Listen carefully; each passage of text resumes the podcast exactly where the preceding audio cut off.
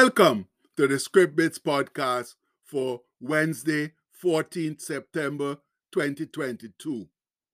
Our bit today comes from John 10, verse 11, which says, I am the good shepherd. The good shepherd giveth his life for the sheep. So, friends, another day has dawned, one we call Wednesday, and we are still around. No mention of our names in the obits. And for that, we give much thanks and praise. And that's why we are just boasting with vim and vigor to do the Lord's work in an excellent and diligent manner so that his name can be exalted and glorified in all the earth. And all God's children said aloud and grateful, Praise the Lord for his goodness and mercy to the unworthy children of men. Amen. Yes, friends, we are not worthy. We do not deserve the Lord's blessings and loving kindness, but He gives it to us anyway because He loves us. He created us for communion and fellowship with Him. And though down through the ages we have turned away from Him, being disobedient and prideful, He still loves us with a passion that can never be replicated and still desires that we all come home to Him so that we can spend eternity in His amazing presence.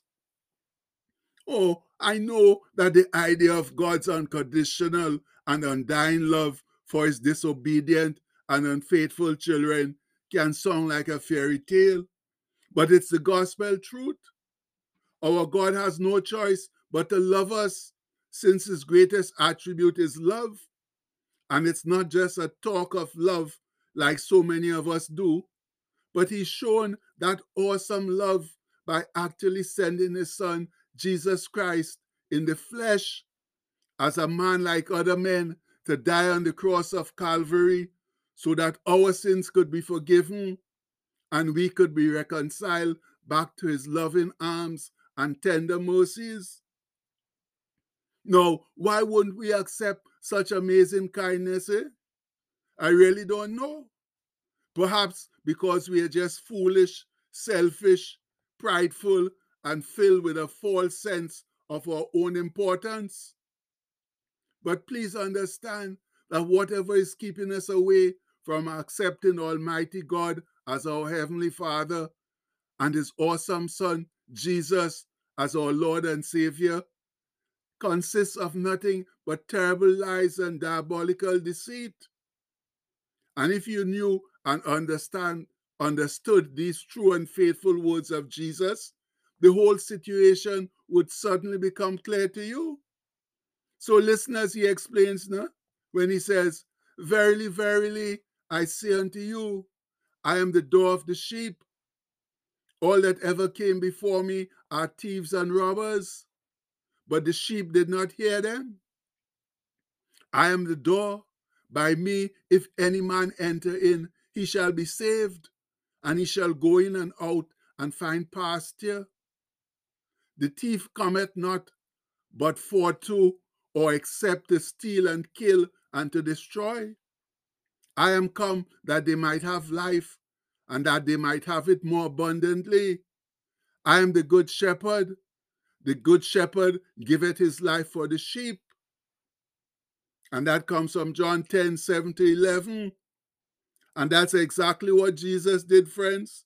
He sacrificed his sinless life, bore all the weight of our sins on his shoulders, so that we could be imbued with his righteousness. Now, does an ordinary or not caring man do something as radical and emotional as that? Obviously not. There has to be a very good reason for such unselfish and redeeming behavior. And Jesus' reason was to open the door to his sheep court so that sinners like you and I could enter in and find life that's life abundant and eternal, as well as protection and good pasture on which to feed and grow in all goodness and honor to the glory of God the Father, who was the originator of the whole process because of his great love and compassion for us. not wanting to lose even one creation to the enemy. Wow, it all comes right back full circle to the Father's unexplainable grace and mercy towards us, his sinful, disobedient children. And if you're a parent, you ought to understand that apparent contradiction because oftentimes our children go astray. Their decisions and behavior anger and disappoint us, but we don't throw them away, simply put them out, at least not the first few times. We make an effort to turn them around to the right way of thinking and behaving so that they don't get into deeper waters, into greater trouble. No, that's exactly what our Heavenly Father is trying to do to keep us away from the lies and deceits of Satan, who doesn't love us one iota, but only wants to get our souls for revenge against God for kicking him out of heaven when he so foolishly tried to overthrow him? How foolish can one be? Eh? How can the created overthrow the creator? Eh? But you know what?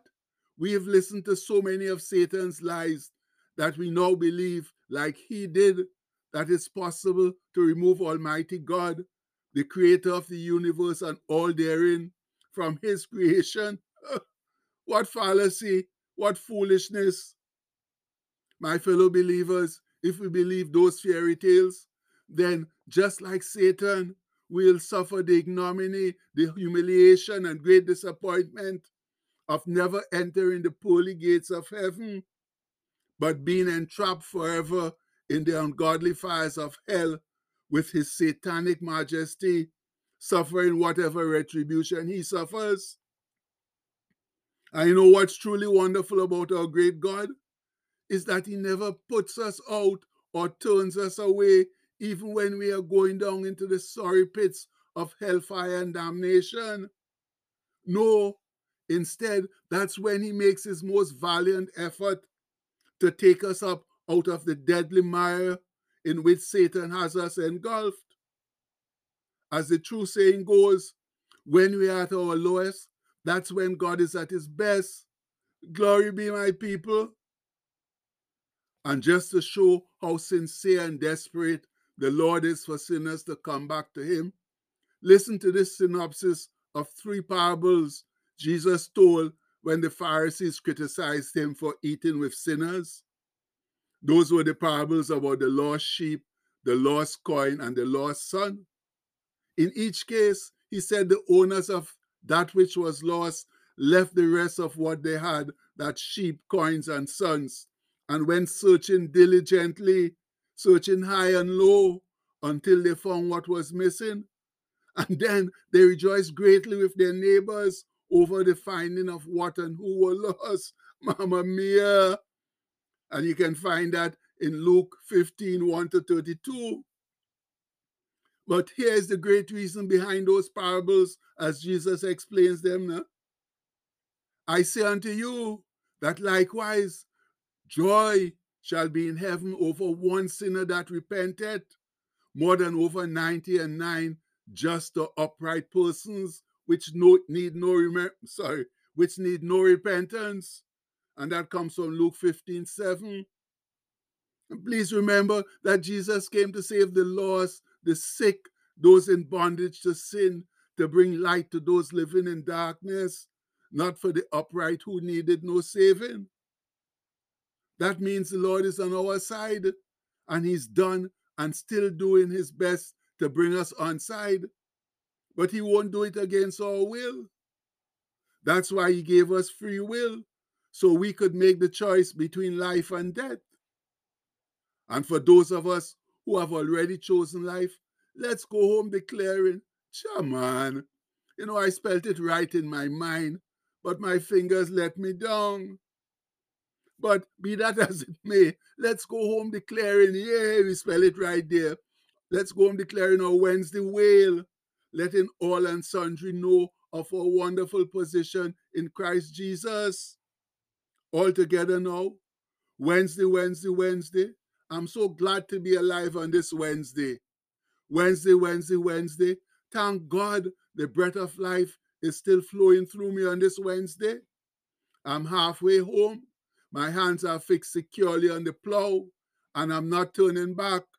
I'm not looking back at the past, not focusing on what has gone before, but my eyes are fixed straight ahead, straight ahead to a glorious future with Jesus.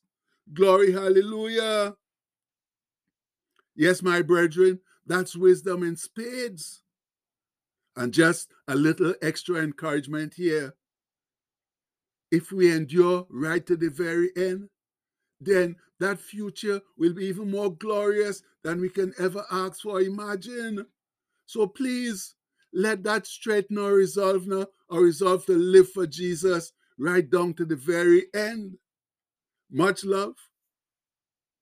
And the postscript for today says, choosing heaven over hell is what we call a no-brainer. And that's indisputable truth, my people. We only have two options on this earth, hell or heaven. And choosing heaven, if you want to choose hell, then sorry for you, you go right ahead and choose it. But as for me and mine, we will choose heaven and the Lord. So please, let's get out there and make people understand that hell is not a good place. Heaven is the place to be with Jesus. And you can only be with Jesus if you live for him out here on earth. So please, let's get out there and live for him. Show them the example so that they too can come to know and love him like we do. And we pray that in Jesus' mighty name. Amen. Please have a blessed day, my people. Much love.